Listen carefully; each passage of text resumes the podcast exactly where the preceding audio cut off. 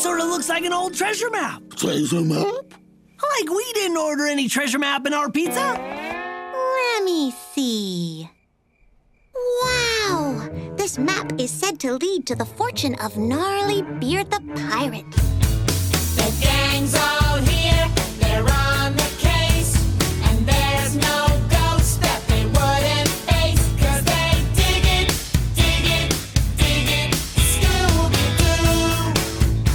A big hello to all you mystery solvers out there, and welcome to Heavy Meddle.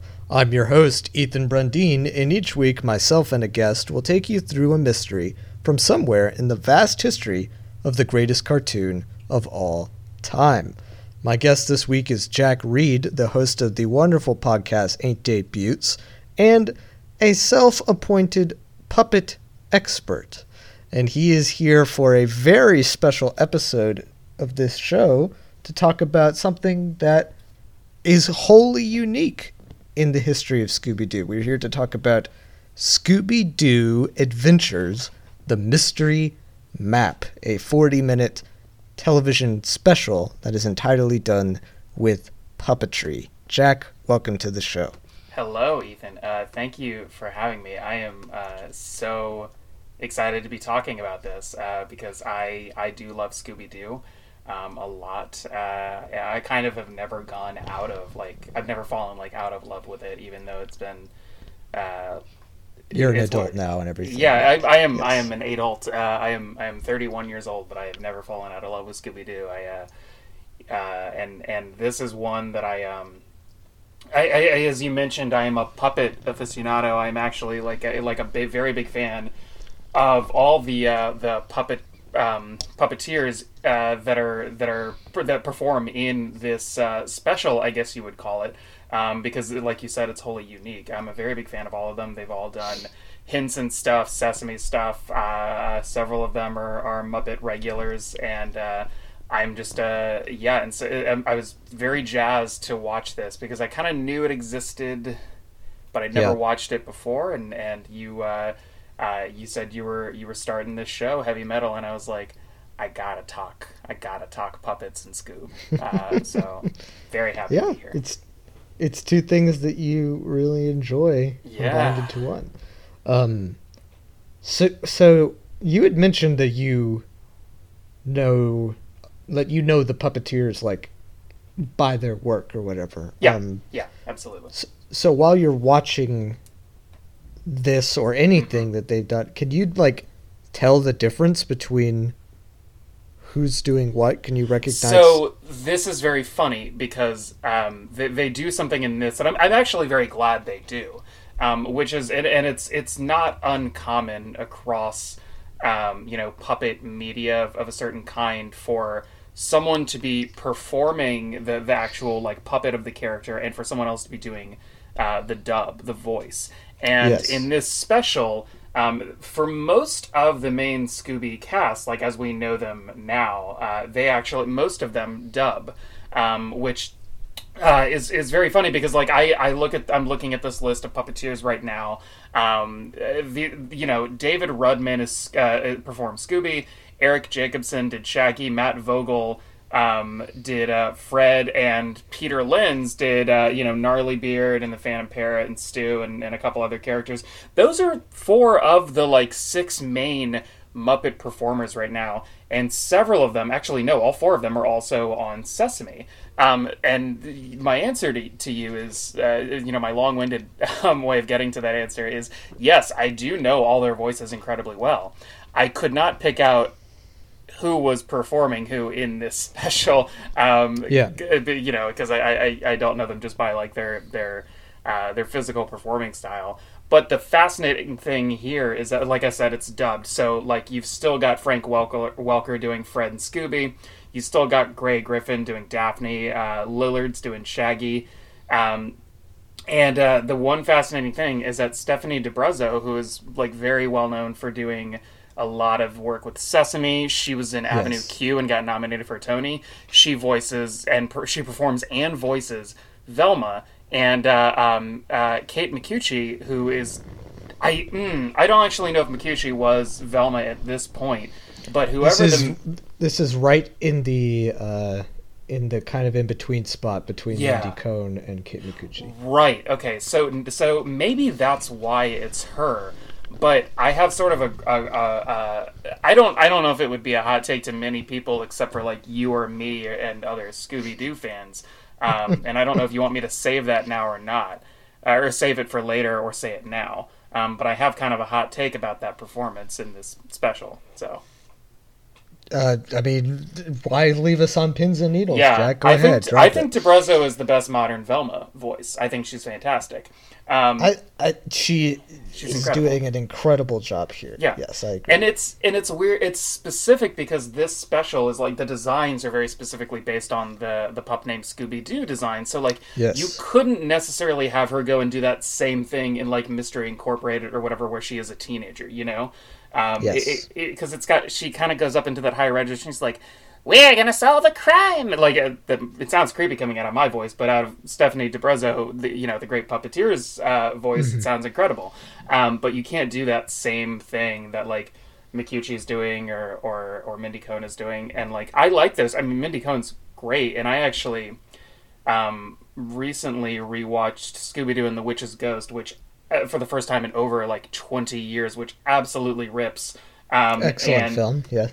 yeah, uh, just an incredible, incredible film, and uh, that one, in that um, film, first off, uh, great Mary Kay Bergman is, is who's uh, uh, long since passed uh, as Daphne, and then B.J. Ward is Velma, who is Yeah. who has been doing it, who did it for so long and is still alive. But um, that's like for that's like my Velma. That's the Velma I remember, and it's I don't know why, but like you know, like they're really set on on on Grey Griffin and Lillard and and obviously Welker. And uh, Velma, there has been some like recasting throughout history, um, and Yeah, I just think it's very it, funny. yeah. Anyway, and you've probably, I think you've already talked about that. I've only, I, I have to admit, I've only heard a few episodes of the show. You are point, totally so fine. You're totally Right. fine. Anyway, that's Um, my long theory and my long answer to your question about can I recognize their voices. The answer is yes, but obviously not here because um, they're not Right. they're not doing the voices because it's the usual gang plus D'Abruzzo. Um. So, yes, there have been the with the the voice talents of the of the characters. Obviously, Mm-hmm. Yeah. there's only ever been the one guy who voiced Fred, except for the kid in Pup Yeah. named Scooby Doo. Yeah, Um, there are essentially two people who have voiced Shaggy, although there are a few others who did one or two. I want to say Billy right? West did it once, but I'm Yeah, not even. Billy West yeah. did it in one of the movies. Okay. I think he does a kind of terrible job. Yeah, no, But, I remember it being um, really bad. But um, Yeah. Well, and this is all besides Scoob, of course, where it's just a completely yes, new game. of Yeah. course, Yeah. yes, yes. But Daphne and Velma have had the most Mm-hmm. variation, with the exception being that now it seems that that Grey Griffin is kind of the canonical voice. Yeah, right? and I think she's I think she's tremendous. I mean, her Yes, yes, her of course, Daphne is like I mean, I, I really attribute this to Mary Kay Bergman, but like the moment where and it's I think it's okay to say like obviously the original Scooby is like all archetype uh, and structure, which yes, is one of the of one course. of the things that makes it genius because um, you set that up for a few decades, then you get to spend you know that point up to now constantly subverting those expectations which is one of Yes. the reasons why this franchise is so um, special and unique because n- there are very few uh, I mean, it's almost it's almost fifty years older, fifty years old, if not no, it's older than fifty at this point. Um, I think, um, and and you know that's one of the wonderful things about Scooby is that you can continue to knock down uh, whatever your preconceived notions of it are. And so, Grey Griffin, I think, like it, it comes after Daphne starts to actually become like a real character, um, Yes. or uh, which the, the exception being, and again, I, I attribute a lot of that to Mary Kay Bergman, who is just so good.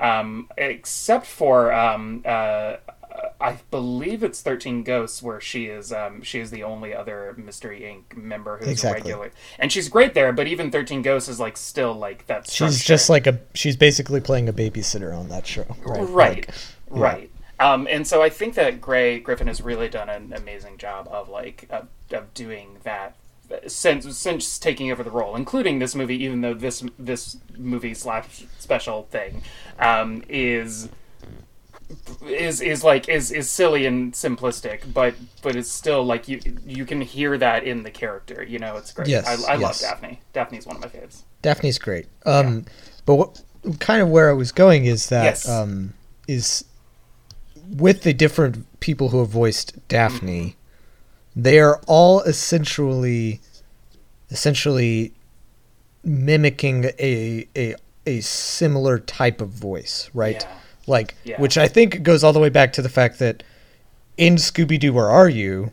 Mm-hmm. th- that's a two season show, and there are two voice actors of Daphne because the first voice actor, Stefania Christopherson, left Yeah. after the first season, and they replaced her with Heather, Heather North, who did it for a very long Mm-hmm. time. Um, but everybody's been kind of fitting into a similar zone Yeah. with as far as Daphne's voice goes. Yeah. Obviously, you know, as you say, um, Grey Griffin is a a extremely talented voice actor, so she's able to bring all kinds of different characterizations to it Mm-hmm. while still sounding like you might imagine Daphne would, you know? Right. Whereas Velma is kind of a situation where every voice actor is allowed to just have their own voice for the most part. Um, yeah. And there are kind of two modes to Velma. There's high pitched Velma and there's Uh-huh. low pitched Velma, right? Right. So you have like um, you have Pat and you have um, B.J. Ward Yep. as the as the low voice, and then you have obviously Mindy Cohn and um, the original and um, Kate Micucci are being your high pitched ones. Yeah. Um, Is Micucci and- still like still the voice? I, I for some reason yes. I okay. So She she does it on Guess Who. Okay. Yes, I believe, in my opinion, I think she has gotten better, Okay. but she is still my least favorite personally. Yeah, I'm not a huge. I, mean, I'm a big fan of her in real life. Um, Right, of course, of right. course. Yeah, I mean, just just so Great comedic but- performer in general. Yeah. Yeah, um, but not in a, like not enormously fan of her. Uh, not an enormous fan of her Velma, which is a, a shame. Um, though Yeah. I have The not thing seen is a that- bit of Guess Who. So It is, in general, a unfortunate. Um, just in general, they kind of massacre Velma in Be Cool Scooby Doo. Um, Mm-hmm. They make her, they take away all of her positive character traits and make her just like this um, know it all who's completely sarcastic 100% of the time and probably Yeah. doesn't actually like the people she's around, which Yeah. is not a, a pleasant characterization. no. Um, so I think a lot of it comes from that, as well as the fact that Micucci um, is not a voice actor by trade. You know, like Yeah. previously, with the exception of Matthew Lillard, everybody's been someone who has either studied or just has been in Right. the um, industry. Really, Right. I think Um, it's also you talk about the characterization, which I, um, I think I saw a couple of Be Cool and and, and like I did, did not watch more because it's not really my thing. But like Mystery Incorporated is such a tremendous show, and I think that of the Yes, of the yes. five main characters, Velma is the one who most benefits from. Um, the the depth that that show affords. Absolutely. The, the the other might be Fred, but part of that is also because Yes. like Welker has been doing the role for so long that he that and he is you know Frank Welker is um, in his seventies and is Yeah. able to still play this teenager who like the, the the thing now is that like Fred is kind of just like like sort of like an old man at heart even though they never actually like Exactly. say that but it is kind of like the thing about him and, and it's very funny but Velma is the one who really benefits from um, the one who really benefits from from that show. I mean, they all do, but Velma especially, and uh, Mindy Cohn gets to do so much in in that two season show. And so going from that performance and that characterization to the to like as you said what they have been doing that I didn't really love and be cool and what I've heard guess who and, and guess who seems like it's I mean it's an it's a it's a different thing it's a it's an attempt to do like um uh the the guests thing again which is very cool and, and I love that but it um anyway long story short yes I I, I agree with you about Micucci and and I, I'm glad to hear she's doing it's like getting she's improving. I think if they decide to keep her around for a while, yeah she could settle into a better position. Um, yeah but I don't know. We'll see. Um, so you say so. Out of curiosity, Yeah. obviously the other the the principal members of the cast, as you say, are dubbing the voices. Yes. Um, are they doing that live on set, or is that after it is no, filmed? that's a great question. Um, so in like, so, so this is not a Henson production, I should say, even though a lot of the Henson guys are are here. Um, and I'll actually um, at some point go into to why that is if uh, if you'd like because it's very interesting. Um, but there is um, they're, they're not doing that live on set. So guys like Rudman. Um, who just just for like reference, like so David Rudman, who's Scooby Doo, who's actually Rudman is a producer on this uh, this uh, uh, special. Um, he's doing his own Scooby Doo voice like on set. Uh, they're and they're recording it all, but like they're they're gonna dub over it later. So the voice actors are not there at all.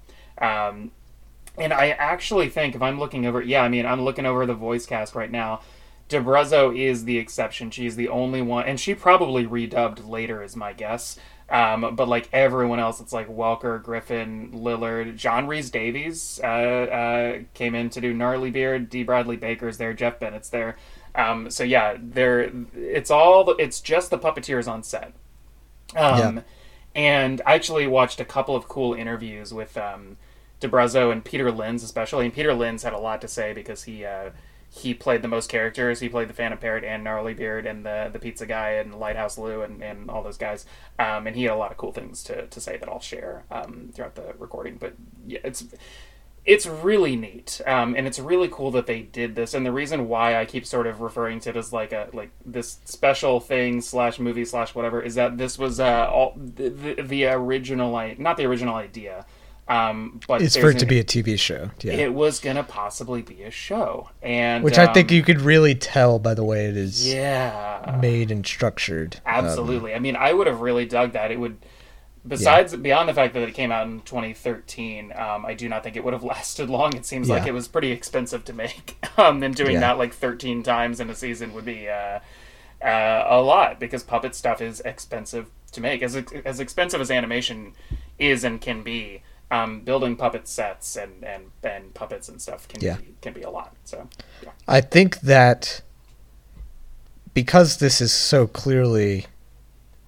inspired by a pup named Scooby Doo, I think that if this had came out like in the early '90s, like say like 1993 or something, yeah. they could have had a shot to make Well, yeah. At least Um, one season of a show. Well, and I mean that was in a time where like puppet stuff was. It's not like there's no Exactly. puppet stuff now. There's plenty, but like uh, when I But think nobody's about, like, making new puppet stuff, really. well, some folks are, and I will actually I'll, I'll go into that a little bit because that's kind of relevant to, to the production company behind this um, uh, this thing. But like you know, you think of like Puzzle Place and uh, Eureka's Castle and Gullah Gullah Island. Not a whole puppet show, but there was the the, the frog puppet.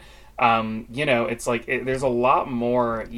There's a lot more of that kind of stuff, and I, I think this would have had a chance if it had come out um, in that era because that was in a time where like everyone was uh, st- you know still mourning Jim Henson and wanting to preserve his memory by doing puppet shit. So there was a lot of it, and it was more ever present then than it was now. Although that could also just be like my age and when I was growing up with that stuff.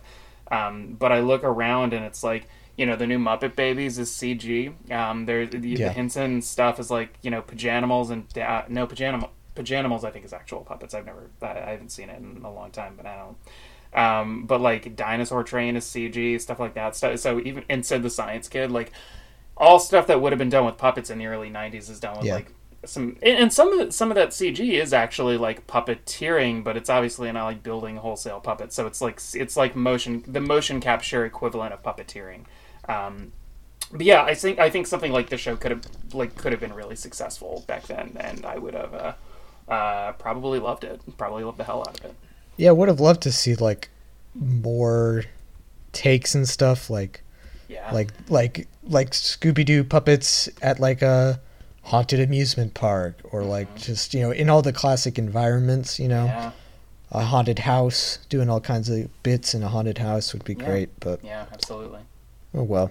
I mean it's it's a it's a totally nice thing that we got. You know, Yeah. you can't really complain. It's it's and it's such a strange anomaly, you know, in the whole Yeah. franchise. There's not really anything else like it. Um, Yeah.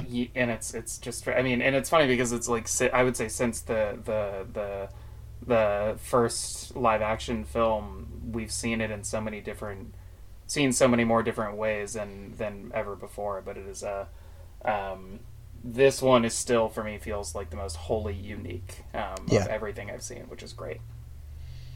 Well, the Scooby like the the most telling thing to me is that it is Scooby Doo Adventures, the mystery Yeah. map, right? Like that Yeah. is clearly new branding that they Oh, came up with. Yeah. Um, that didn't work out, but no, it's a bummer. yeah. Um. So, in general, what are your thoughts on this thing? Did you en- did you think it was well made, well put Oh together? yeah, oh yeah. I, I I heard you say, did you enjoy it? Uh, first, and I'll answer to that. Like yes, like I. It, obviously, it's like a DTV thing, and and they're they're trying some stuff. So like forty five minutes is a little long. Um, Yeah. Uh, especially as segmented as it is. Um, you can tell it's like meant to be like like several like of the of the shorter like half episode things, but it's um I, I very much enjoyed it. I like I was doing other stuff while I like once I settled into the rhythm of it. Um, Yeah. and it's it's three mini episodes with one bigger mystery, which I think is very cool. Um, I so I did enjoy it, but more than I enjoyed it, um, I liked looking at it, which is not Yeah, really too. the same Yeah. thing. Yeah, I mean, and it's I it's it's it's it's really cool to look at and see. Um, the, it's so one of the things Peter Linz um, talked about at uh, uh, the um, he, he there was a Comic Con interview with him, just like very brief, like like three four minutes, something like that. But he and, and Peter Linz, just for like reference for those who are listening, he's the guy who performed Walter in uh, in the 2011 Muppets film and has gone on to become a, a staple of that troupe and is a really talented performer. Um, beyond Walter, he um, he now plays Robin the Frog. Um, he it's uh, he plays Statler um, of Statler and Waldorf. He a couple and like Link Hog. He's inherited a couple of the the parts left vacant after uh, Steve Whitmire was fired from uh, from Disney and the Henson Company. He was also Ernie on Sesame Street. Excellent performer, just really really good. Um, a few people that we both know know how I feel about the 2011 Muppets film, but Peter Linz and his performance of like Walter is like not a part of that. He is a fucking Yeah. incredible puppeteer. He's really great at what he does. And he's talking about like how interesting it is for this group of performers who all like have an established rapport. Like these guys are all D'Abruzzo is not a not a Muppet performer. She's not with the Muppets, but um, she she has been on Sesame with these with these other folks, and you know they're talking about how like this is doing puppets, but with like cartoon physics because they want to they want to be true to what Scooby Doo is, and I think Yes. that's so fascinating because I hadn't really considered that when I was actually watching it, but it really is like you know you, when when Velma walks around, you can hear the of her little feet. You, like you you get the the whoosh, you get the the like Scooby snack sound effects, all of that stuff. And you think of, I think about like the Muppets and stuff, and like that's not cartoons. Like it like they they're Yeah. not. It, it doesn't. They don't move like that. They they move with like actual like they're they're. It's I feel like a, a nut describing like the actual art of puppetry, but it is like physicality. It is like, Yeah. and they don't move with cartoon logic. They move with like the the the physics and logic of like of real weight. And it's Right. so funny to watch this thing and realize like, oh yeah, like they're, they're still doing a cartoon, and and it's really I. Peter Well, talks think- a little bit about how how cool it was to get a chance to do that um, and experience a new way of like moving and stuff because it's like you know he's like they all glide like we're not Yeah. wa- we're not trying to make them look like they're walking like I'm trying to make uh, or, you know Kermit or whoever look like they're walking they're they they glide from room to room and it's just I don't know it's just really cool and I, I wish I had Yeah. gotten a chance to watch it again before that sorry I cut you off a second ago I just, No, I'm I think fire. that that where some of that comes from is that the Muppets and and the residents of Sesame Street are supposed to be theoretically in our real world, right? Right, They're exactly, yeah, with they real interact with human people. There, no there are no face humans in this Right. at all. Yeah, yeah, yeah, yeah. yeah. Um, and it's just cool, and the sets are all they're really cool, and I Yeah. they're making a new Fraggle Rock show right now, and I like. I was watching this, and, and I don't think anybody creatively in this beyond like uh, you know performers um, are involved with that show, which I'm very excited to to see this year. But they really, um, I, I, I this is kind of what I would want because they're like in a cave and stuff. And I was like, this is kind of what I would want Fraggle, the new Fraggle Rock, to look like. There's there's really creative uses of animation in the backgrounds, like you know backdrops and stuff like that. Um, these caves look great. I was I, and I was watching it, and I was like, this thing is directed by a guy named uh, Jomak Noph, N O P H, who has no Yes. other credits, and who, according Well- to Stephanie D'Abruzzo, says it's a Yeah. pseudonym. So I don't know who it is. Yeah. That's what I Um, thought so too. I. I mean, it could just be all of them together. You know, I don't know. I mean, yeah, it, yeah. Who knows? I mean, it could just be like a sort of collective thing, but um, I'd love for this new Fraggle Rock thing to to look like how this looks because it's really cool. Like watching them go down the, Yeah. the the caverns. I mean, and you can tell that this too. This thing visually is inspired by the original Fraggle Rock. You can just tell by the way, like watching them walk down these caverns and stuff, and being chased down down caves. It's it's it's really cool stuff. Yeah, I agree. Uh, Um, Yeah. let's go ahead and and go through Yeah. the storyline, and then you know when things jump out at us, we'll we can talk about them because, believe it or not, this puppet show is not does not have the most you know tightly uh, tightly No. packed in plot here. No, So- not really. Yeah. um but yeah like it, it opens at the um at they're all hanging out at their at their treehouse so And the treehouse is a pup your- named Scooby Doo thing, right? Yes, they had a treehouse in the exactly. show. Okay, It's been a long time, but yeah. yeah it's your Awesome. first kind of clue in that this is um basically inspired by by Yeah. that show's interpretation of the characters which is interesting because there was never like a direct to dvd movie of those characterizations so this is kind of the only um the only longer than 20 minute interpretation of Yeah. those characters um Yeah, for sure. and we get our, our brief introduction to all of the members of the gang and what they do on a typical i guess you know friday night or whatever um freddy is is uh is doing standing weight lifts and like Yeah. um Oh my and god, I love. I mean, and it's so like Frank Welker, man, just sa- like the best he sounds He's- so young, and I know that like obviously that's like the thing. I've already said this, Yeah. but like God, his, his characterization of Fred is just so good.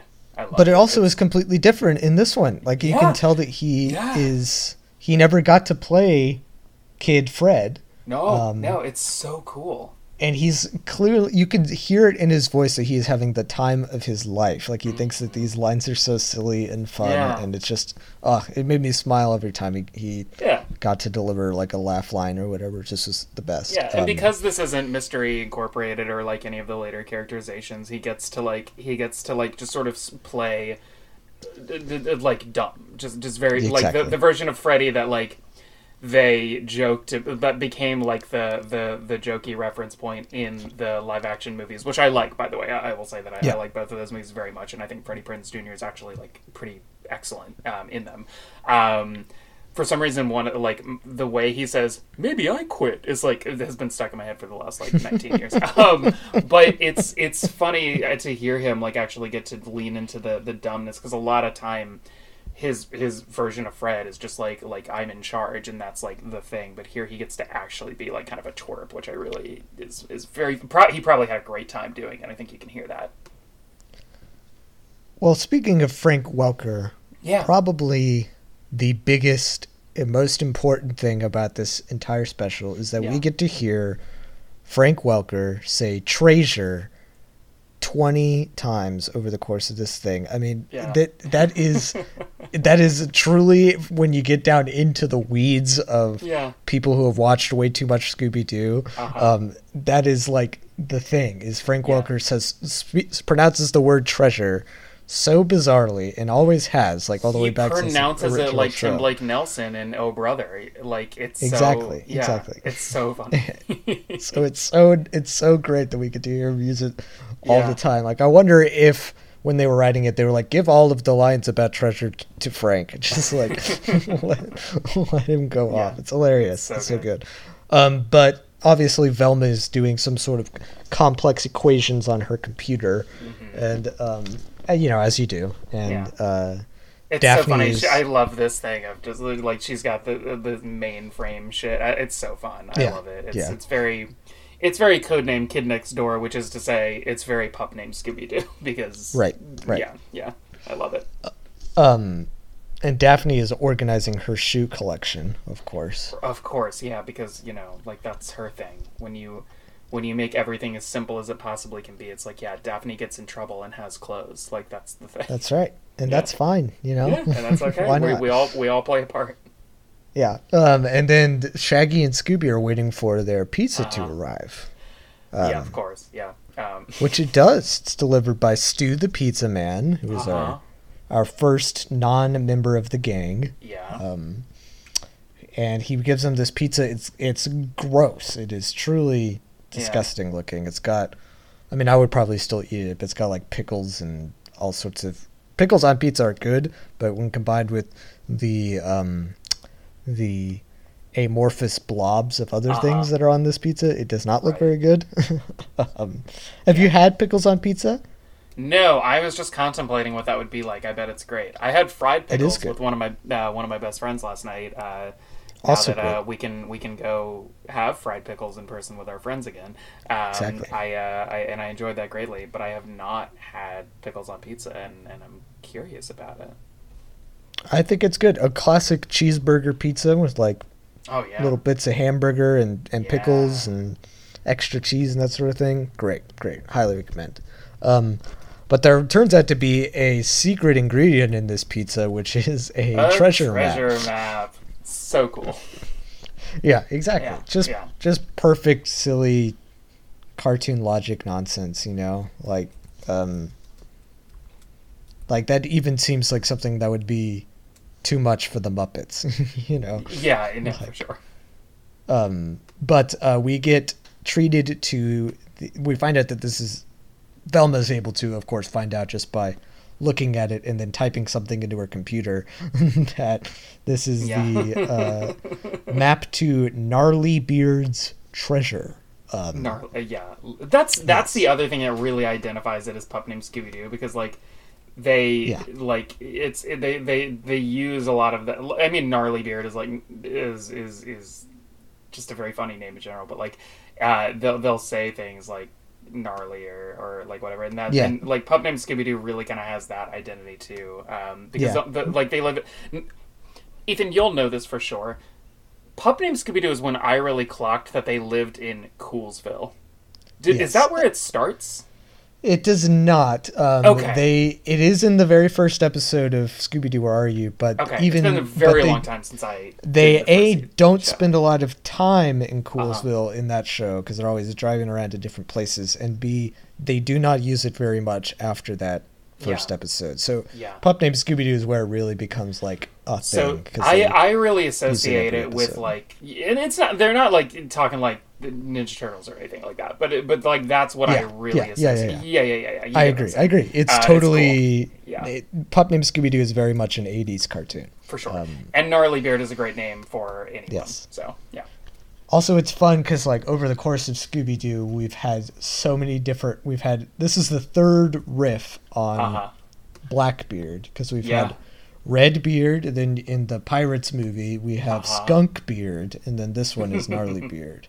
Um, and the idea is that he he's called Gnarlybeard because his beard smells so terrible, it's so I mean, gross. of course it does. I, I mean, look at it. I mean, so yeah. Let's let's be honest. Blackbeard's beard probably smelled terrible too. Yeah, like, yeah. I mean, these pirates were not known for hygiene. I don't think. um, um, but Gnarlybeard had a had a companion as Mhm. well, a a giant parrot, yeah, which they called the phantom parrot. yeah.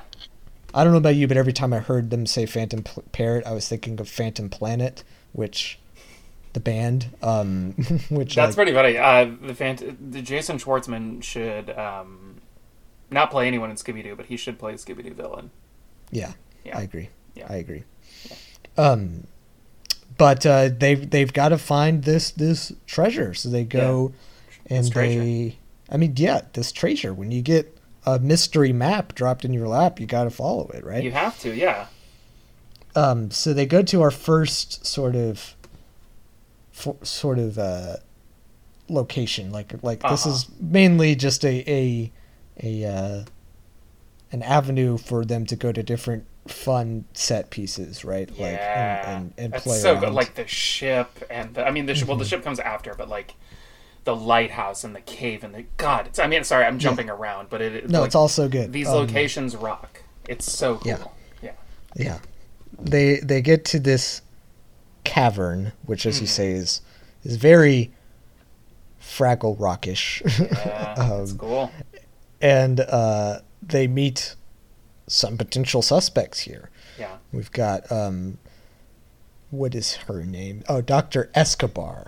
Yes, who is who is this very um sort of Rankin Bass design, Yes. right? Like it's, yeah, it's really good. Um, yeah, I like it a lot. um Gnarlybeard also looks like uh looks like the yeti from um rudolph yeah, oh yeah, he does. I'm actually hang on. I'm gonna. I'm. I'm looking at a picture of Gnarlybeard right now, and he, he does look like that. Um, I, I do want to point out again. I know I said this a couple of times, um, but Peter Linz is the guy who's playing most of these characters. Um, who, who like. eh, Like we talked about Stu already, Gnarlybeard, the Phantom Parrot, like and and eh, you know, like it's because all the other the, all the other characters are main characters, but like my favorite performers uh, in puppet like mat- material, mostly Henson and stuff, really are always like the utility guys. Like Frank Oz was pheno- you know was a phenomenal performer, and his his successor Eric Jacobson, who who performed Shaggy in this, is is doing an amazing job with his characters too. Um, but like between the two of them in like you know just the Muppets, if we remove Sesame Street from everything, they're they have four characters really, like Piggy, Fozzie, Yeah. Sam the Eagle, and Animal and a few others too but like but my favorites have always been the guys who you know in like even just one sketch or scene will play Yeah. two or three char- like there's a uh, performer named jerry nelson who um, uh, passed away about uh, almost 10 years ago who originated robin the frog and, and a bunch of other characters um, but he's the guy who i think like really kind of set the standard for how we th- for how how like most modern um, puppet uh, um, performers, uh, mostly with Henson, but but again beyond, are like kind of utility people because they learn how to play all these other different characters, and so like.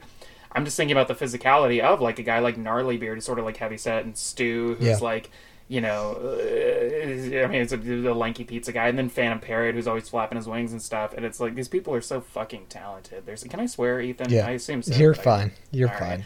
But just I like again, think that this this podcast is not is not designed for the target audience of Scooby Doo Adventures: The Mystery Map. So Probably not. Sorry, parents, if you listened. Um, but but Peter Linz is just, he's so good at what he does, and it's that that's yeah. Uh, gotta had Yeah. to had to throw him out there. He's great. So Um, but Dr. Escobar has a a very funny name. yes, it is. yeah. she has a compatriot Mm-hmm. named Shirley, who Yeah. Also voiced by D'Abruzzo. Um, there you go, point out. Yeah. who Freddie immediately has a crush on. Yes. Um, and that actually remind doesn't Velma continually call Freddy like Fredward or, or, or something? She Yeah. calls him Fredward in this um, a couple of times, which is, as far as I know, the only time that that is a thing. His name is Yeah. Frederick, obviously, Of course, yeah. Because you know that's what people named Fred or name.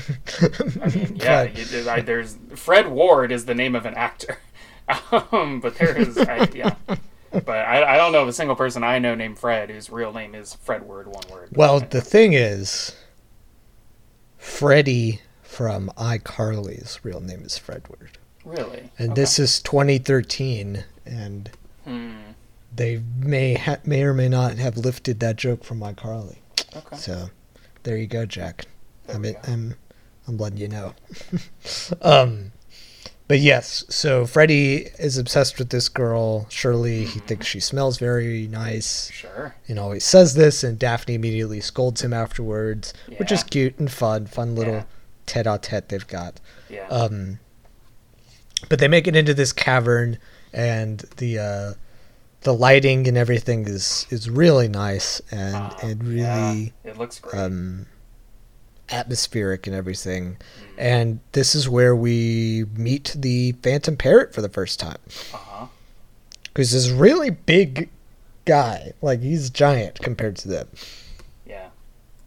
I would Ah, be he's- very intimidated if I saw a giant, giant parrot. You know, like like a, a ghost pirate. I wouldn't want to be around, No. but I already theory- don't like parrots really. Um, Exactly, I was pretty exactly. like terrified of parrots when I was a, when I was a kid. Like I hated the way that eye would follow me. Um, Mm-hmm. Yeah. Um, also, Ethan, while we're talking, I found a picture I was looking for. It's Peter Linz um, holding up um, Gnarlybeard at uh, San Diego Comic Con back when the year this came out. It's just Mm-hmm. for you. You you probably saw it in your research, but it's a it's a great little little image. Um, Yeah, it yeah, is. It's great. yeah, he's in. That's the thing is like he's doing the face. You know, he's doing a. Uh, It really is a lot like the Abominable Snowman. yeah. now that I'm yeah. Mm-hmm. really looking, like it's the lips. It's very yeah yeah. It's cool. Anyway, Yeah. back to the plot summary. Um. Yeah, so they they they're not really much happens in this in this cave. They just kind of run away from him. But Mm-hmm. Yeah. this next sequence, in my opinion, is the crown jewel of this special. Uh, The lighthouse sequence, I think, is yeah. incredible. Um, they, the first of all, just the set of the lighthouse is amazing, just Mm. beautiful to look at, and and again, incredibly atmospherically lit. Um, yeah. really cool physical space, um, which really um, feels like, you know, if you go back to the Mm-hmm. old old Scooby Doo, right? Yeah. Yeah, Um, yeah, yeah. obviously the animation is not the cleanest or the the best, right? Yeah, I mean, yeah. everybody makes fun of this. It's just the thing. Of course. But Yeah.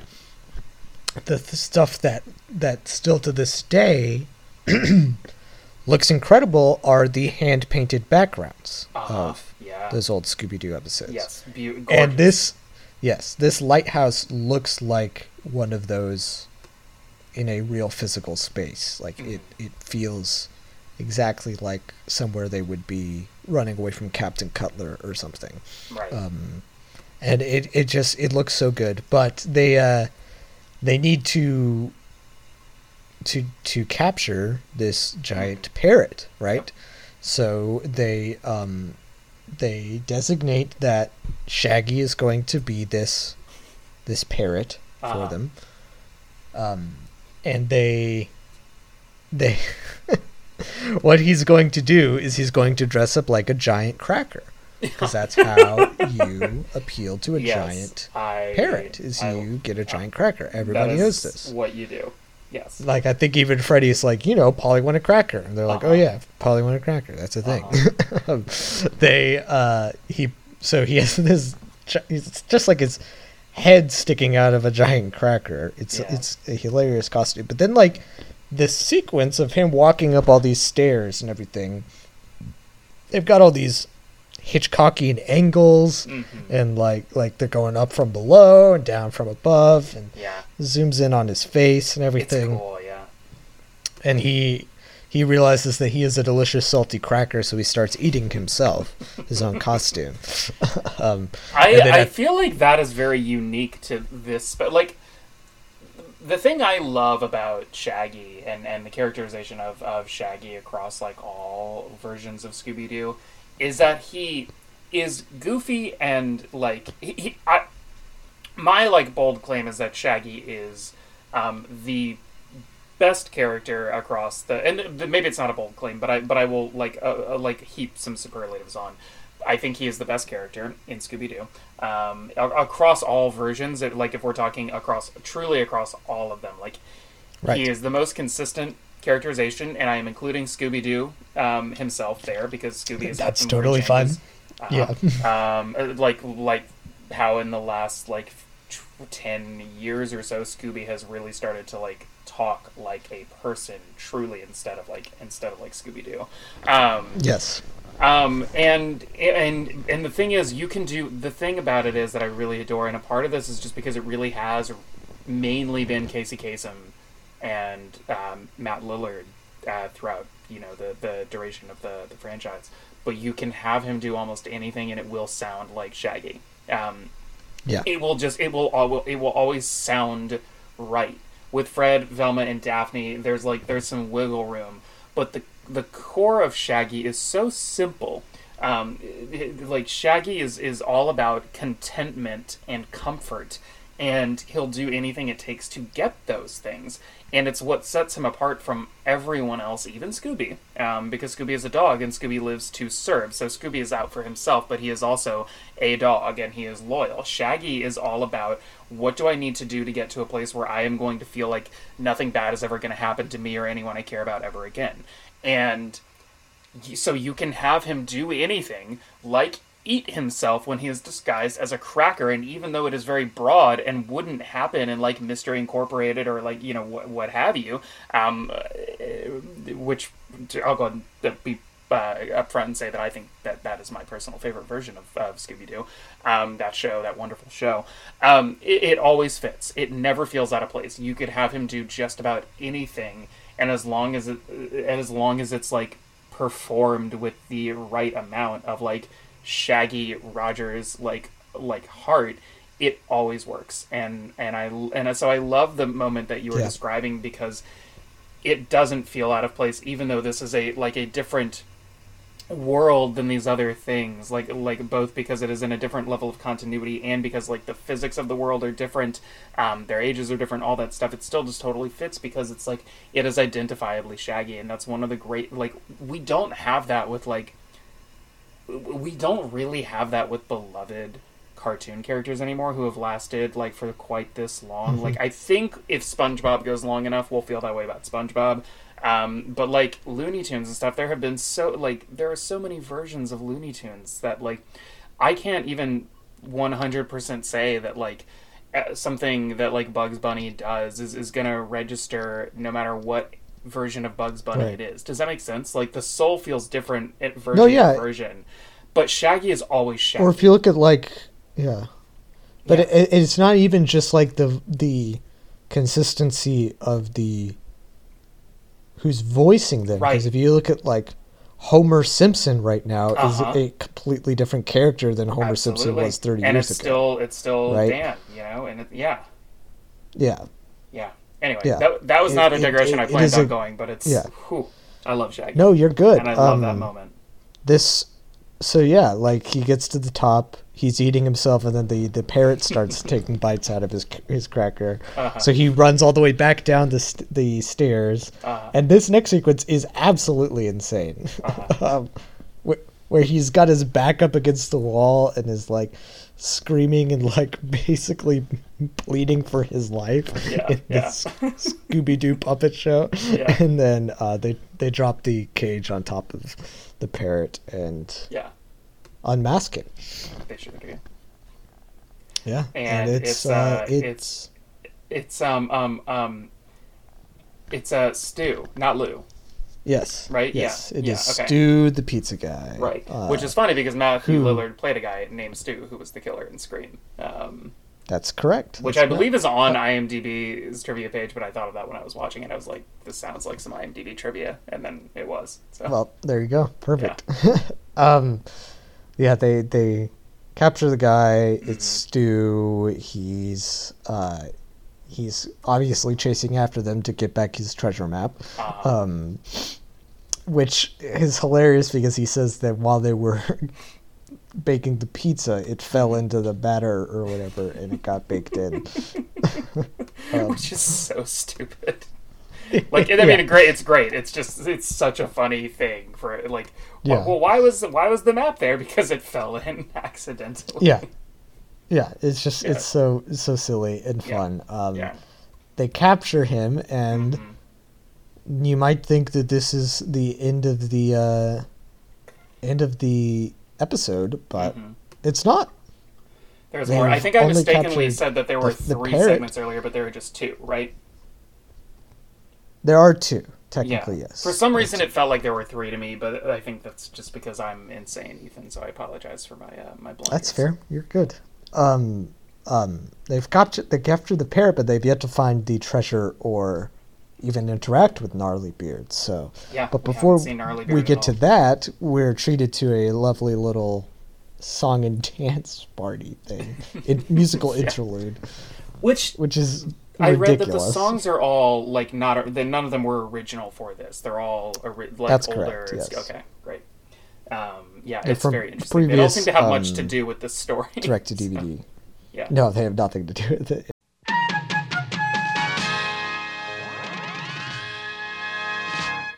But before we get to the second Uh huh. uh, segment, Jack, Uh-huh. it is time for a game. awesome. This game is called Scooby or Not Scooby.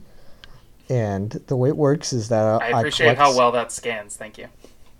You're welcome. You're welcome. Yeah. I collect a a series of titles, Uh huh. some of which will be episodes of Scooby Doo, and then some of which will be episodes of something else. Okay. The something else this week, Jack, Uh huh. is Fraggle Rock. So, Boy.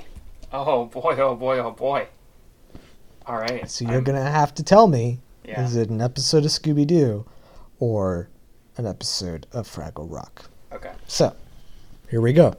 All right. A dark and stormy night. Um, I want to. ugh, um, didn't realize it was gonna be. Qu- I mean, there's. Um,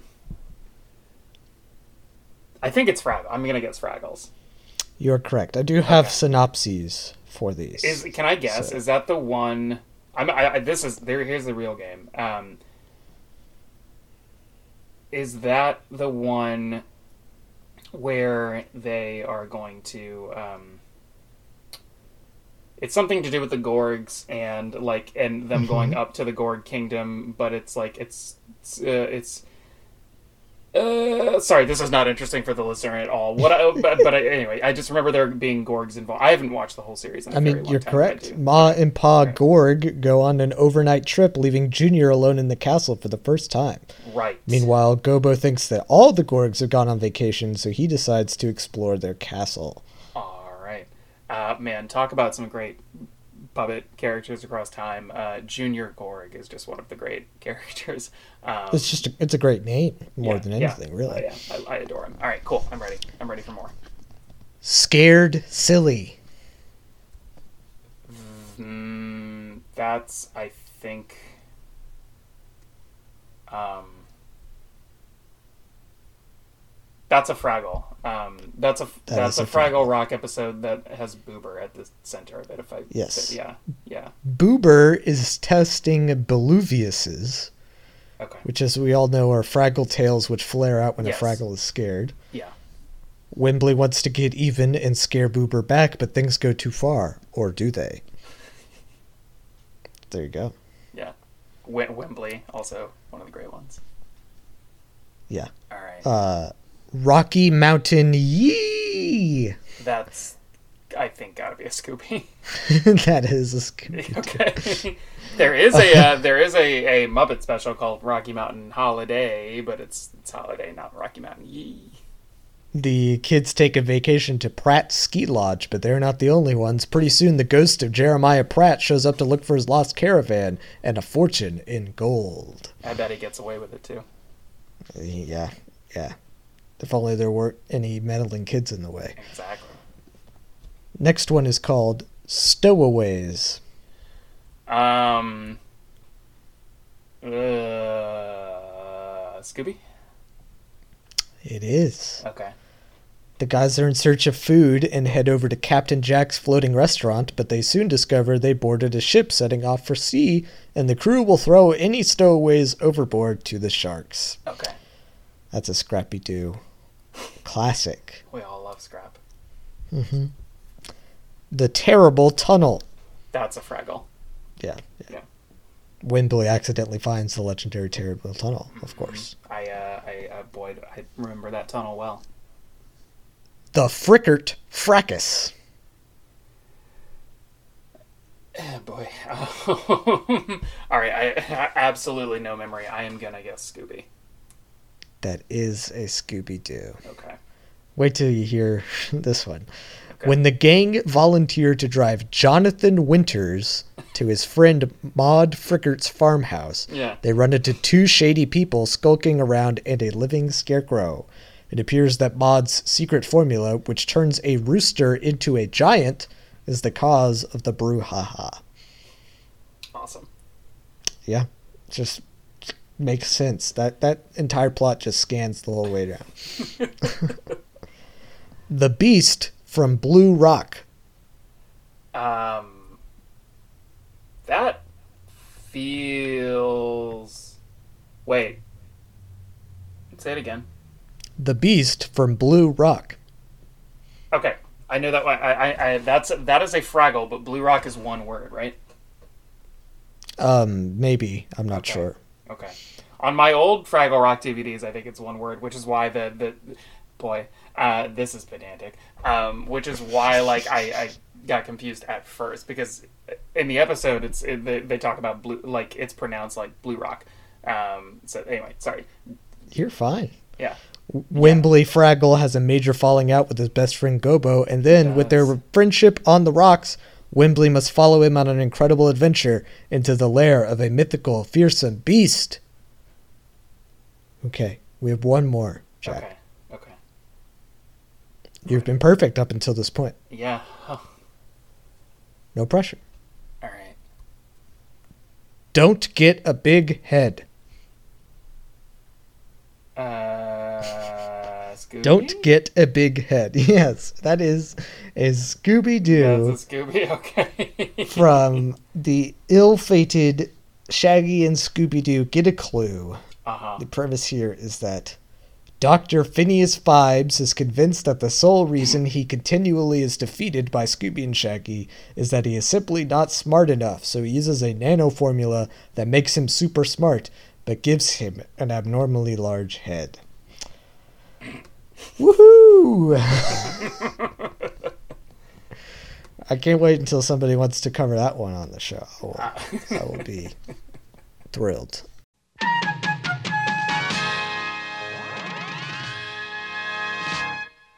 But back to Scooby Doo Adventures, Yeah, the yeah, mystery yeah. map. Great. We are chilling back at the at the um at the treehouse. Uh huh. We're sad because we we weren't able to find a treasure. I w- it's funny because when this was when I was watching this, it came with another Scooby thing. Like it like it, it- Scooby goes to the races or, like something. I, I really don't know.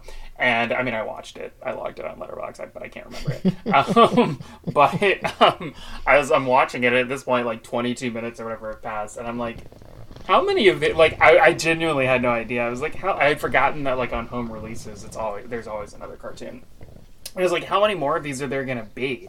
And not, Yeah. ma- I was like, I learned, of course, very quickly, not many. But it's funny because I also would have loved it if it had. ju- I mean, I was great. I was glad to have more into Meet Gnarlybeard, but it would have been really funny if they just like didn't find the treasure and that was the end. I agree. I Yeah, agree. yeah. Um, this this bit is the most reminiscent of Pup Named Scooby Doo to me, which is when the TV comes on and is explaining everything that just happened, and they Yeah. and the the broadcaster starts talking back to them, um, where he's like, you know, he. He, for whatever reason, is announcing that Stu, the pizza man, has been uh, has been captured as pretending to be the Phantom Parrot yeah. but um he you know they're like wait. Is there still a treasure? And you know he p- pokes his head through the tv and it's like of course there's still a treasure you, you dummies. But um velma figures out that there where the x should have been on the mystery map um is where scooby-doo took a bite out of the pizza.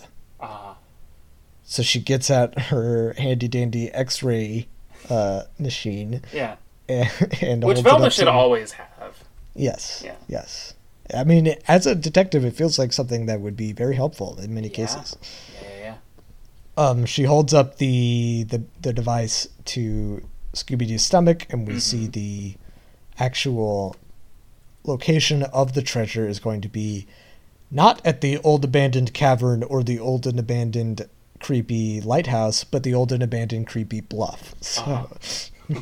that's that's their next destination. Um, along the way, they they see they see what's her name, Doctor Escobar, of course, and Shirley, um, and Fred once again isn't is obsessed with Shirley's scent.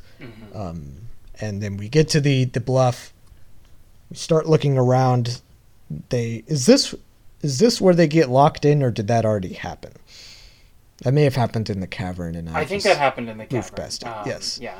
But that it- we should talk about that because that's when we see Scooby Doo transform into a giant ball. Scooby Um, yeah, let's talk about that real quick. Um, what an incredible moment. Um, Yes, I, yes. I love that. He it, like it's so funny that like they're like Scooby can just turn into a ball, which is like one of the Yeah. like and, and the ball puppet is really great. I'm sure it's just like a, an actual ball with like Scooby um puppet skin like over it but it's but it's so it's so funny. I i um that moment absolutely rocks. I love it. It's so cool. And i, I i've always loved that like scooby is just this like um like you like utility dog. Um like Yeah, it, it's yeah. just so funny. Like his tail how many times has his tail been like the motor for a boat you know? Exactly. Yeah, yeah, Yep, i love that yep. shit. It's so good um, they get to the top of the bluff Mm-hmm. and they uh, find where the X is supposed to be. yeah Um, the gang splits up, and Shaggy and Scooby are left to dig up the treasure. Mm-hmm. Um, they do find an actual X in the dirt, which starts Right. glowing, and um, and they hear Gnarlybeard's voice telling them what what to say. It's like uh, a an incantation, which they repeat and they get launched. The the X springs up out of the ground and launches them through the sky and Mm-hmm. onto Gnarlybeard's pirate ship. Yeah. Um, and they get what happens? This next this next bit is so funny to me. Uh-huh. I loved it. Um, of you know the the other three have to figure out how to get onto the ghost ship, of course. right. Yeah. um, Velma does some quick. It, some this part, uh, just uh, the the humor in this is really well done. It's Yeah, really funny. it is, yeah. Um, the dialogue is great because Daphne says that boat's moving really fast, and then Uh-huh. Velma, you know, gets out her computer, does some quick calculations, and is like. Jinkies, Daphne, you're right. That boat is moving very fast. Scientifically speaking, it's moving 95 knots or whatever.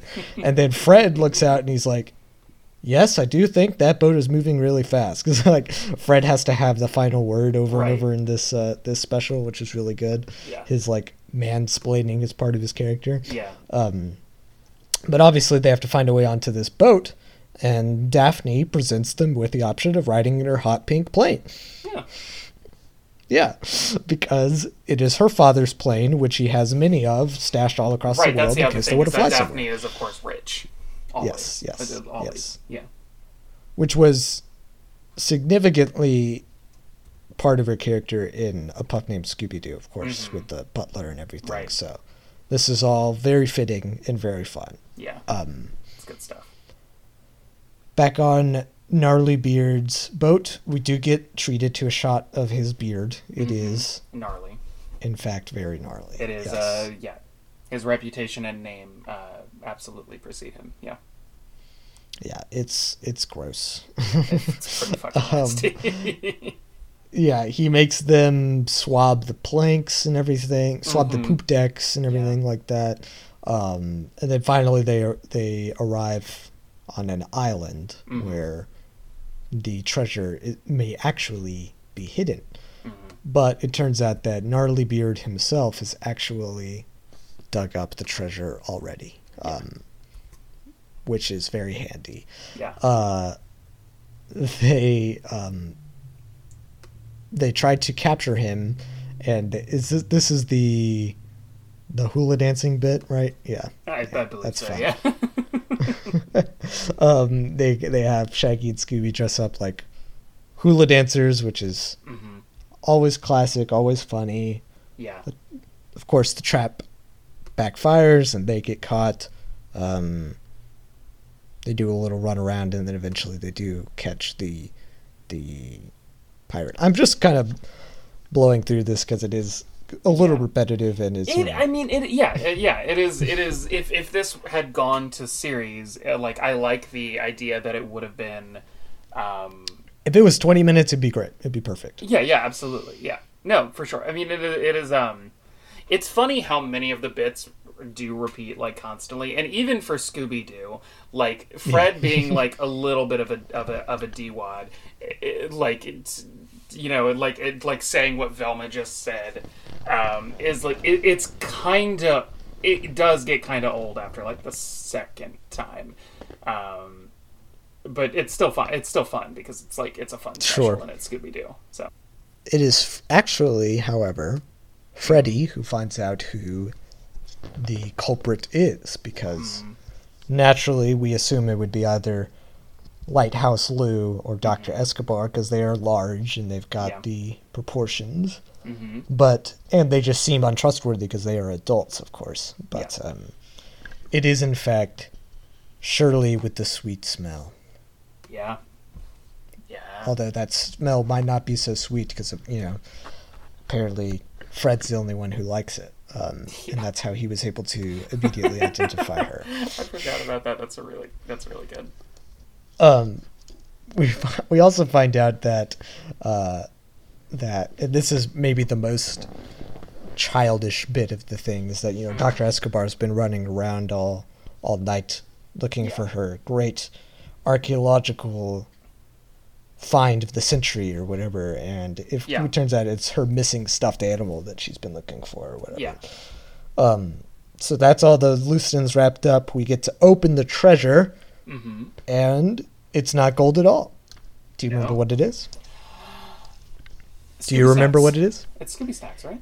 It's not Scooby Snacks. the There were It's been- Scooby It's Snacks. been two weeks since I watched this, and I've had a lot. It's No, you're fine, you're fine, you're totally what was it? I I would have if I were writing it, it would have been Scooby Snacks, but there, there were wrote this is Scooby Snacks on the ship, Yeah. kind of inexplicably. Um, Right. That's a real cinema sin for Yeah. this this film. right, You know. yeah. Chuck up a ding on that one. But um, inside of the inside of the chest, I'm not surprised you don't remember it because it is really a strange bit and choice. Mm-hmm. Is um, a bunch of hair care products like shampoos and conditioners Yeah. for the gnarly beard, Uh-huh. which doesn't actually make sense because his beard is nasty. Yeah. know. it is. That's another. Put another ding up on the board. Um, yeah. This is I'm, I've changed my mind. I hate this thing. It doesn't make any sense. It has no, it has no internal logic whatsoever. No, Um, no, it doesn't but- fit my my typical standards for. Uh, for Scooby Doo to always like be airtight when it comes to logic, like plot holes, Mm-hmm. Yes. like uh, like if you played a drinking game across all of Scooby Doo media, um, for how many times there are like leaps of logic or, or, or things that just like don't quite make sense, um, I'd be Yeah. dry as a bone by the end because it doesn't. Exist. right. It just simply doesn't happen at all. yeah, Yeah. completely, completely. Um, Shaggy is real. That's all I'm gonna say. Shaggy is real. as far as I'm concerned, these are is. documentaries. Yes, yes, yes. Real, real human men can eat that much food and then run that fast and still be Yeah. that skinny. um, yeah, they uh, the the the special ends with Scooby and Shaggy using the the shampoos and everything in the bath while the rest of the gang are upset because they need to use the bathroom in the in the treehouse Mhm. and they can't and that's the end of the special Yeah, sure is. um a wonderful time yeah. as far as i'm concerned Oh, yeah. um, I'd love for them to make another one, but I mean, this came out in 2013, so yeah probably. i don't know never. that that's in the cards No, um, I, I would guess not. Before we get to Jinkies or stinkies jack Yeah.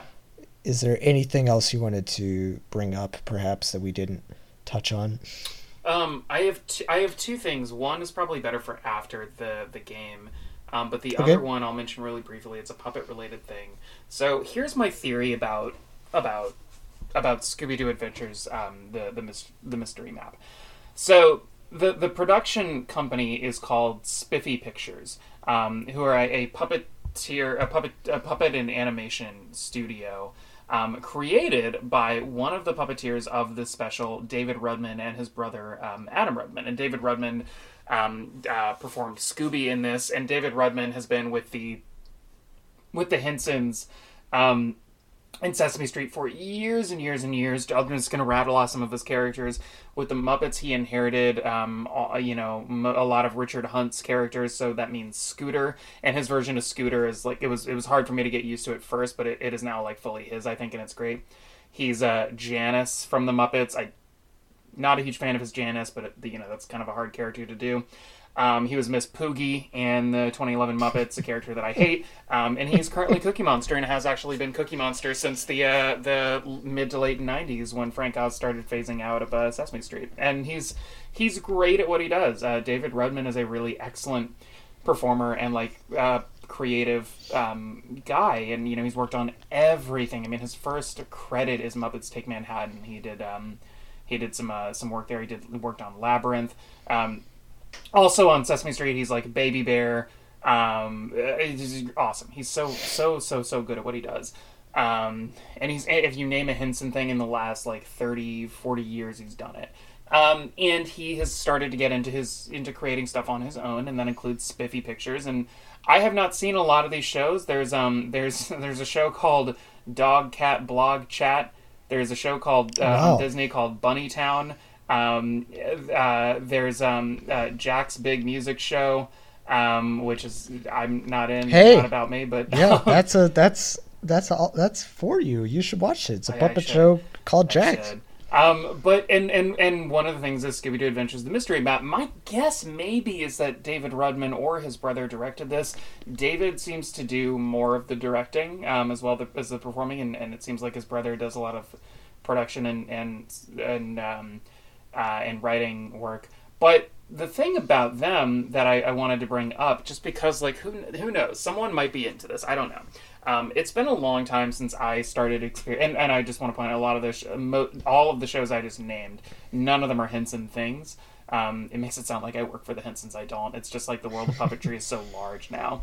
Um, Yeah. that that back in the day, it really would have all just been Jim Henson, but like it's not. Um, but one of the things that I really adore um, that has been that is a new a newer thing that's also not Henson, but that um, the Rudmans worked on um, is a, is a show that is um, it's sort of a fascinating object, and you know this is a podcast about Scooby Doo, and, And of course, have- that show, it, that film is the Happy Time Murders.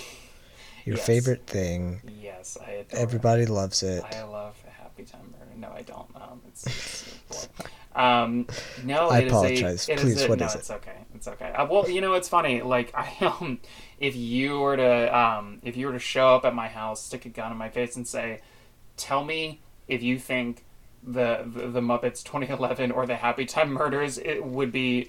A, like is the bigger blight on Jim Henson's like like uh, life and career Mm-hmm. you might have to shoot me um, because I don't actually know what, the answer would be. Mm. Um, and I and I mean that truly and sincerely. I, I Um, know you do. Um, and I say that liking the 2011 Muppets film more of far more than, than Happy Time Murders, which is not even a movie. But I have really specific and strange thoughts about these things, which are uh, well documented elsewhere. There is a show called Donkey Hodie. Um, Donkey I, like I just heard about this. Yes.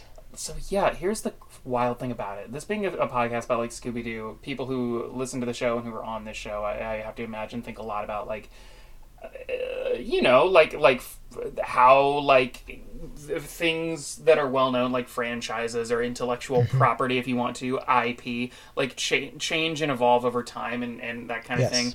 And one of the fascinating things um, is that t- the two of the people who are most responsible for the way that um, children's media um, responsible for what it is today are Jim Henson and Fred Rogers, and those two could not have been possibly more different. Um, Fred Rogers was a, was a big believer of like being clear when you told children like, "Hey, um, this is not real," et cetera, et cetera. Um, But he loved the work that Jim Henson did. It just wasn't the same thing that he did. And Donkey Hodie is based off of the character Donkey Hodie from the neighborhood of make believe on um, Mr. Rogers' Neighborhood, and this is an all puppet show. Um, it uses character. It's a lot, it's a lot like Daniel Daniel Tiger, which is not which is animated, not puppets, but where it Yes. takes characters from um, the neighborhood of make believe and and and sort of fleshes them out um, and all of that. And it's cool because like the Rogers family and estate are like very vocal about saying like, hey, this stuff is he would love this. Like this is not like a blight on his work or anything. This is this is stuff he would have really appreciated. It's stuff that he Yeah. like was very vocal about not like not wanting to do himself, but that he really liked. It's not the same as like Calvin and Hobbes, where like Bill Waters like that'll just never be anything but a comic strip, and thank goodness for that. But like, it's Yeah. really cool, and and I I have not watched a new like puppet thing for children in a very long time, like explicitly for children. This is on I want to say PBS Kids. Um, I think, um, but I watched a couple episodes. Um, David Rudman, you know, has directed all of them. He and his brother write it. Um, a Sesame guy named Joey Mazzarino uh, wrote it, and uh, some of the puppeteers that we've talked about, like Peter Linz, Matt Vogel, Stephanie D'Abruzzo, are all on the show. Like King Friday the Thirteenth is there. Um, it's it's awesome, and it's a really cool show, and it's not a part of David Rudman's um, spiffy pictures, but it is from his like it is like from his brain, and so, and he you know works creatively on on this uh, Scooby Doo special that we have uh, just spent the last hour talking about, um, and I just think that's really cool, and I and I I love um, I love puppets, and I think we should have more of them. And I think that we should be Yeah. exploring things that we know really well, like Scooby Doo or uh, the Neighborhood of Make Believe, uh, through puppetry. That's my that's my thing. Um, I'm ready to play the game, and then I have a, a question for you. Okay, perfect. Um, then let's do this. So, right. Jinkies or Stinkies, recurring segment. Uh huh. I find six stories or facts Uh huh. relating to a topic that is covered in the episode discussed. Okay. Um, some of those will be real, which are Jinkies. Uh huh. Some of them will be fake, which I have made up, which are Stinkies. Uh huh. And it's your job to tell me which is which. Okay. Um, I really like the name. Thank you, thank Yeah. you. Obviously, the topic we're going to be discussing is puppets. Uh huh. um, because I knew you would be coming on. None of these have anything to do with Muppets or the Henson workshop. So, Cool. as opposed to the Fraggle Rock, this one might be a little more difficult for Yeah. you. We'll see. Yeah, I hope so. Okay, here we go. Rome, 1897. A street performing ventriloquist is arrested due to suspicions of indecency and crimes against the church. Supposedly, his act involved his puppet, Lo Sciocco, saying vile things about the Pope, which the ventriloquist would then immediately scold him for. When he was arrested, the ventriloquist argued that he never once had said anything untoward about the Pope or the Church. It was all Lo Sciocco. The authorities agreed, and the eventual punishment was to burn the wooden puppet while his former performing partner watched. Did I make that up, or is that a true story? I hope that this is a jinky. I really want. I really need for this to be a jinky. I need for this to be true. It is not true. Um, Damn it. there is a much Fuck. less um, um, cute story of a I hate a- real life. real. This sucks. Um, I'm, bored. of a guy- of whatever it is. No, tell me. Tell me. well, wait till you find this out. A Uh-huh. guy a few years ago was accused of um, sexual harassment Uh huh. at a bar, and who is apparently he was a, a ventriloquist, and he his puppet was saying all of these uh, lascivious, lewd things towards a woman, and he got off because apparently the uh, the the puppet was saying it and not him. This was in some European Okay. country. Yeah. Sure. Yeah, totally chill, normal things. Well, thank you for giving me a great story to hear. Um, You're welcome, I, I you're admit welcome. that. I, I I admit that that is um, that was that was uh, that. Ethan, that's really like. I hope it's okay for me to do this to you on your own show. That was really, um, uh, that was a really clever construction. So I enjoyed that. Fine. okay, here we go. Yeah. Football player Eric Berry was a longtime safety for the Kansas City Chiefs. He also happened to be afraid of horses. This was a significant problem because Warpaint, the Chiefs' real life horse mascot, traditionally ran around the field every time they scored. The Chiefs hired a therapist who would help him overcome his equinophobia through immersion therapy using such techniques as watching horses on TV. playing pin the tail on the donkey, and wearing horse puppets on his hands.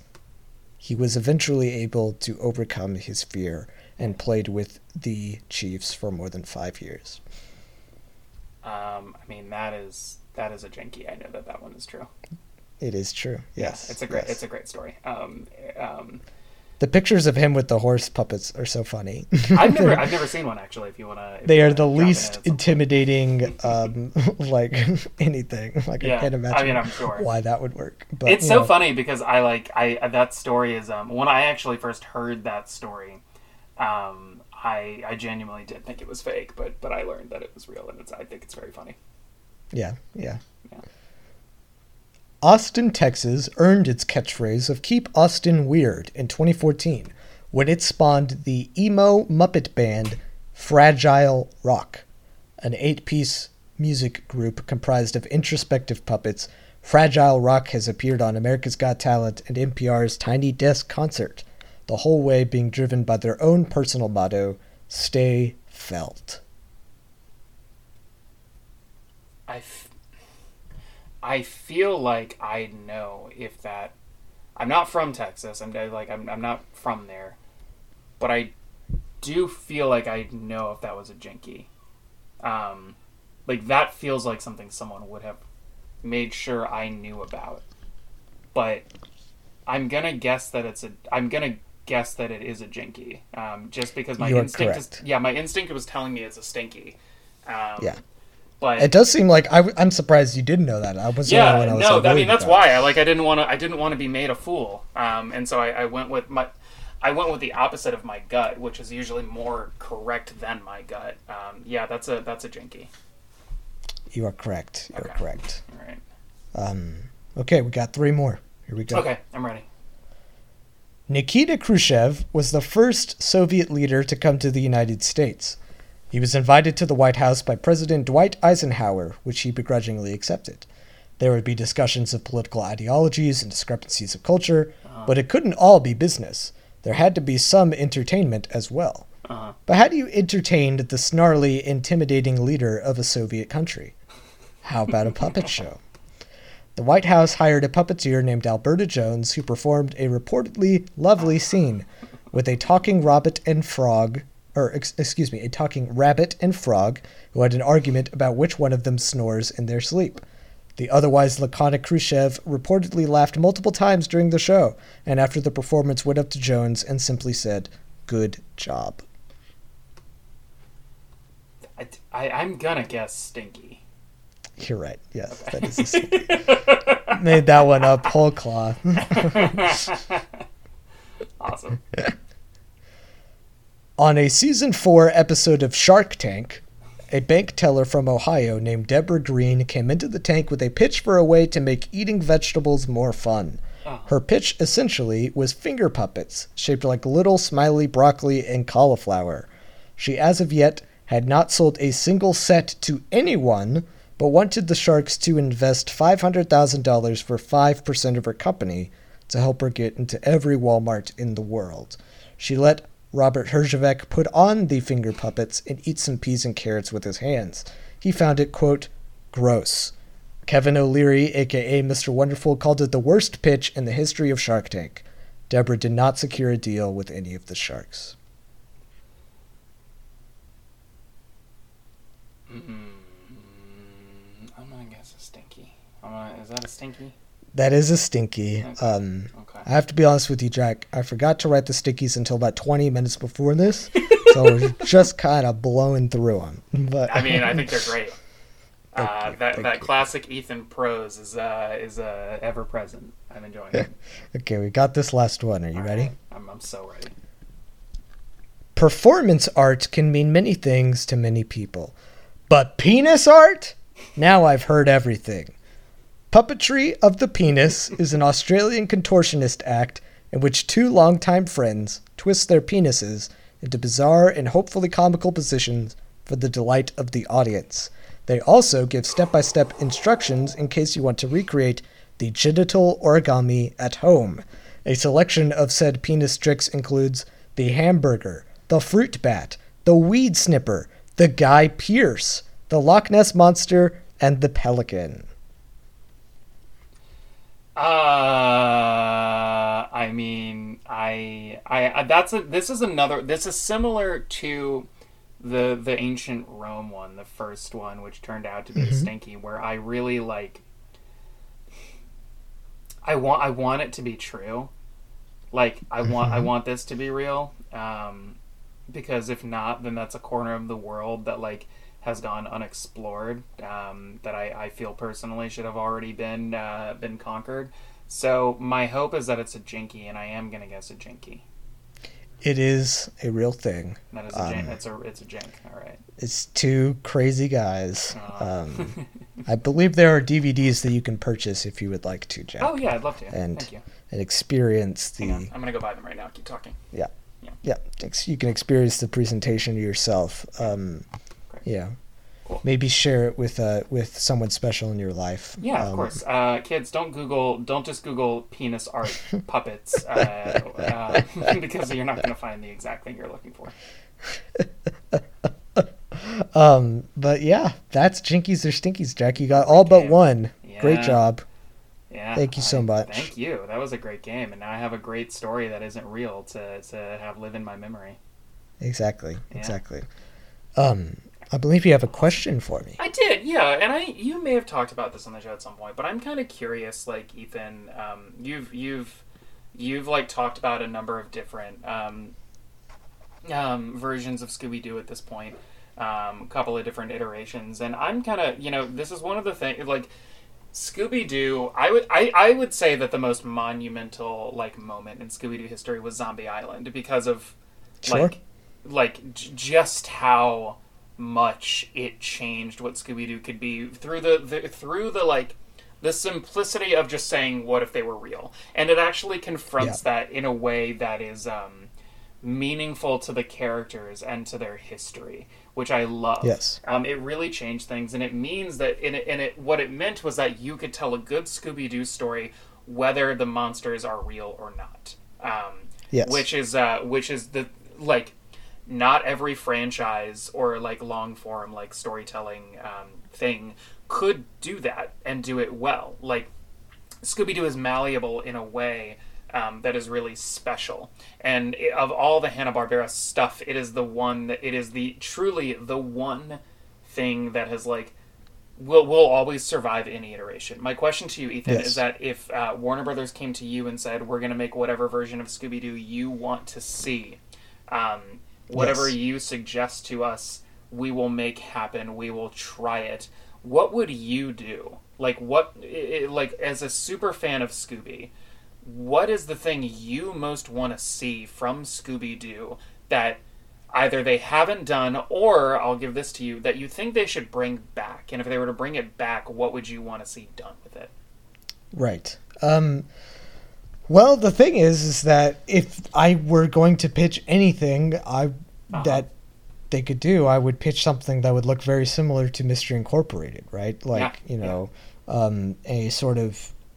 I mean, th- that is literally that shows like a, a dream come true. You know, Yeah, It's like that's incredible. for for people who are fans of anything like to have a a reboot be that good and be that steeped in the in the lore and uh, Yeah. not even in the lore because there is no lore but t- steeped in the legacy and the Uh-huh. the what makes Yeah. that property special that's Mm-hmm. what you would want you know and it's Um, so deeply like even though like there's like there that's one of the like the monsters are real things it's still Yeah. so deeply based in this like um this this thing that scooby-doo is now about which really is like structure and archetype and and like yeah. and playing roles and things and like what truth actually looks like. And it, it does that in such a clever way that i think like um, we we see um, we, we don't get to see with that many like modern versions of these like long like long form beloved things you know? Yeah. Um, if I were to like, if I were a showrunner for Scooby Doo, I would just make. You know, it's been a, it's been, at this point, twenty years since What's New Scooby Doo, Yeah. right? Yep. So, it's been long enough that we can just do Scooby Doo again. You know what I mean? Like Yeah. just do a monster of the week every week. hmm Um, but but I think with the the past twenty years of characterization and everything, you can bring in in more character bits Yeah. with the gang and everything and that sort Yeah. of stuff. Um, and I would have it be like a world tour situation where like Okay. every episode they're in a different location. Sure, um, yeah, but have that be baked into the premise of the show Uh-huh. and like like the the the branding and that sort of thing. Uh-huh. Um, Yeah. but yeah, that would be that would be my show. But Cool. um, I had something similar because I was thinking about this. So the thing that I like this is this is like uh, I, I people would throw things at me for saying this. I would genuinely um, just for the the experiment of it all. I would love to see what like Riverdale Scoob looks like. Um, and, and I don't need to go into any more details than that. Like, because as we've talked about, Scooby is very malleable and anything can happen with it. I would kind of be thrilled to see what it would look like if it did that, and I imagine it would just look like Mystery Incorporated, but like live action, Yeah. which is which yeah, um, the live action Scooby stuff is like whatever. I think the Scooby design itself is kind of the biggest problem. I think you could do something with that, Yeah. but um, but really, what I'd like to see, there are things that are like feel like they are very in the spirit of Scooby that I can't really like quite pin down. Um, and I don't mean things that are just like monster or mystery based. Um, yeah, but I would really love to see. Um, there's a there's a show on TBS that I really love. It is a um, it is a um, um, anthology show um, called Miracle Workers with Daniel Radcliffe and and um, uh, Steve Buscemi Yes. among other people. And every Yes. season they're in a different like location. That's um, and, and the first season they're like they're angels, and the second one it's like it's like set during the Crusades and stuff. And one thing I'd really love to see like happen with Scooby Doo that they don't do a lot of. I would love for there to be a show uh, like a something like what you're talking about, like a Monster of the Week, or even like a like maybe even like a full season arc or something, um, to kind of bring it back to the the serialized storytelling of Mystery Incorporated. That would put them in a new like time every um, Yeah. every se- episode or season, but if it were like a season long thing, like I'm kind of thinking about, I think it would be really cool if you changed if, if they actually like belonged there, like no no like time Yeah. travel shenanigans, but like Yeah. each one is just like a soft reboot of the core like like a um, like an Elseworld situation. yeah, and I, I, I always thought that that kind of thing would be really would be Yeah. really neat because again, like no matter where you put these characters, these these like five characters who like thank goodness that you know with the exception of like the Scooby cousins, um, it's always really just these five. Um, Yeah. You can put them. You can't really. I think the great experiment is that you really can put them in any situation, and the the things that make them true to themselves will always like be there, which is something that Scooby has in common with the Muppets at their best. You know. Yes, Um, yes. Yeah, and so that that would be like something that I would want. To, I would be very into that. But again, That's a great idea. I agree. I would also agree. love to see Riverdale Scoob. I also, would- I'm- you know, I'd be freak. there day one. Yeah, If if you were to ask me, what do you not want to see? Mm-hmm. Um, what I would not want to see is an HBO Max miniseries uh, show run and starring Mindy Kaling um, called Velma. That is a uh, a um, origin story. That would be what I would not want to see. Yeah, well, I mean, you know, thank goodness that's never gonna Yeah. happen in any way, I agree with you. form. Yeah, it's just not gonna. Thank God. Gonna be. Thank God. Yeah. Um, before I let you get out of here, we do have to rank this episode on our heavy meddle tier list. Okay. So th- there are five tiers. Okay. Starting from the bottom is the Rut Row tier. That's the Mhm. absolute worst of the worst. Okay. Up from that is Scooby Dumb, Mm-hmm. Kind of self-explanatory. Yeah. The the middle is just another mystery. That's for your your middle of the road episodes, Uh-huh. your movies or whatever. Up from that is the groovy tier. That's for episodes we like a lot, have a lot of fun with, but just aren't quite great enough to get into the golden scoop tier, the best of the best. Yeah. What are you thinking for this one, Jack? Um, you know this this, and I and I might be breaking the scale here a little bit. I think I have to give it two different ones. Um, Okay. Um, my first question for you: Will you will you from the bottom up read me each of the the tier names again? Yes. Okay. You have Rut. Uh, you have Rutro, Ruh-roh, Scooby Dum, Scooby Dum, Just Another Mystery, just another mystery. Groovy, Groovy, and Golden Scoob. Golden Scoob. Um, yeah, I've got to break it a little bit um, because I do have to give it two ratings. Um, this is uh, on on on the level of like writing, on, on the level of like how interesting is this mystery, uh, how good are the gags, how you know it would and, and like the gags are mostly like perfunctory with the exception of Scooby as a ball, and there's a few other like Yes. moments of like of of, of you know uh, genuine invention that I really love. Scooby as a ball is kind of the big one, and part of that's because of the puppet design and how cool he and how funny he looks. Um, it's just Yeah. very funny, but it's it's Scooby Dum. Like it's a like on the like material wise, this is like it's not as bad as like a lot of Scooby things have been. Like there Yeah. are plenty that are absolute like junk. Um, This is not as bad as those, but I also don't know that I can really like call it just another mystery because it's, It's like not. some of the writing is a little is, is juvenile in ways that I like are, are I, I don't think are like fantastic. And sh- I should say like the, again great bits that we've talked about like the ball, like Shaggy eating himself when he's disguised as a cracker, good stuff. I wish the whole thing had that element of like oh this is like some really funny shit that like we we can't do over Yeah. in Mystery Incorporated or like whatever. Yeah. Um, but when I were talking like, is this when we are when we're talking about like this thing and like does it does is this a version would i want to see more of this kind of scooby like level storytelling or, or more specifically this particular aesthetic remind me what tier 4 is groovy right Groovy. I think this shit's groovy. I think the puppet designs are fantastic. Velma looks awesome. Um, Yeah. Fred's dumb little face is so fun.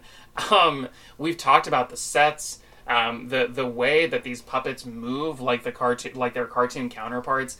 I like if if you were to tell me that they were going to make another like more of these, I would absolutely be interested in seeing what it was like. I would hope the writing was better. Um, and that's fine because this is a one-off. This is an experiment for them.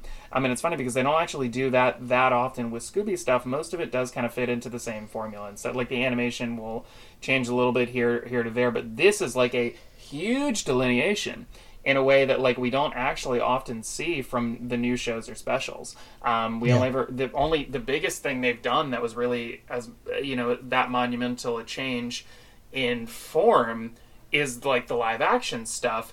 Um, Yeah. and and then you know they've made those live action movies, which um, the, the the like Nickelodeon movies, or I think they were on Nickelodeon, if I'm not mis- Cartoon Network, Cartoon, thank yeah. thank you, thank you. Um, that's right, because of because of uh, Time Warner and everything. But it's it's um, you know that stuff is like boy. Um, I really like the first two uh, Gosnell movies, or the, the only two Gosnell movies. I like those a lot, especially the second one. But those other ones are like junk. But this Yeah. is the first time where there really is like a like whoa, like Shaggy looks different, um, and it's Yeah. and it rules, and it, and it not only does it rule because it's different, it rules because it's actually good and it's actually made really Yeah. well. So I do have to say that those two, like if I'm gonna take um, Groovy and um, um, Scooby Dum and smash them together, they average out to just another mystery, which is not how I feel Yeah. about this. But I do think that is like my formal submission. Um, Yeah. Because it's not quite great enough to be groovy, but it's not just Scooby Dum. It really is not. This is like a special thing, and it really matters that they like they tried this because it does suggest a world where for for me, this is the the version of Scooby next to Zombie Island and Mystery Incorporated that does the most to suggest that Scooby is eternal and can can go as long as the world wills it to, which will be for forever, long past you or I have have left the earth. Um, and I love that. It means that we could see uh, those versions of Scooby Doo that you and I talked about. It means that we could see, um, you know, more puppet stuff. It means, you know, it just, it's, Yeah. it's- yeah. And and for me, that matters a lot when you're factoring it, t- on its own, just completely on its own, just another mystery. But it lets me imagine a world where we continue to be amazed and wowed by by uh, Scooby Doo and the Mystery Incorporated gang. So Yeah. that's my I agree. submission. Yeah. I agree completely. I think that's a good spot for it. Um, Jack, Yeah. thank you so much for joining me Of for course, this. I'm so glad that we were able to do this. I am. Uh, I've been very excited ever since you talked about the idea and the name, and uh, was have been thinking about what I wanted to do. And I did think about like some of the. I I did think about like Zombie Island stuff, but I was like, that's that's that's a that's a biggie, a big boy, and I want something that feels more like me. And I'm very glad that we we thought of this. Yeah, Yeah. yeah. Um, where can the people find you? What do you Oh, got to plug boy. for them? Um, uh, well, um, I am on Twitter um, uh, at JKRADB. Um, that's just my initials and the initials of my podcast. Um, and I'm on Letterboxd at the at the same. Um, I do have a podcast that, as you mentioned at the top of the show, Ain't Dey Beauts, where we talk about uh, the films of um, the, the first films of um, of directors.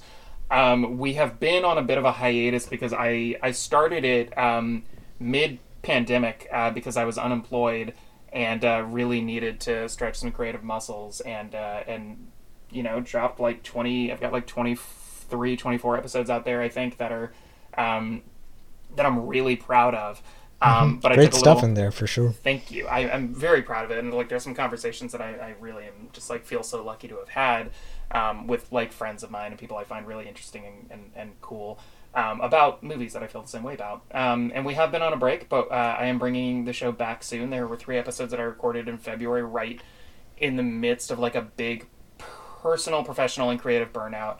Um, uh, but but several of those are are guests who have been on the show.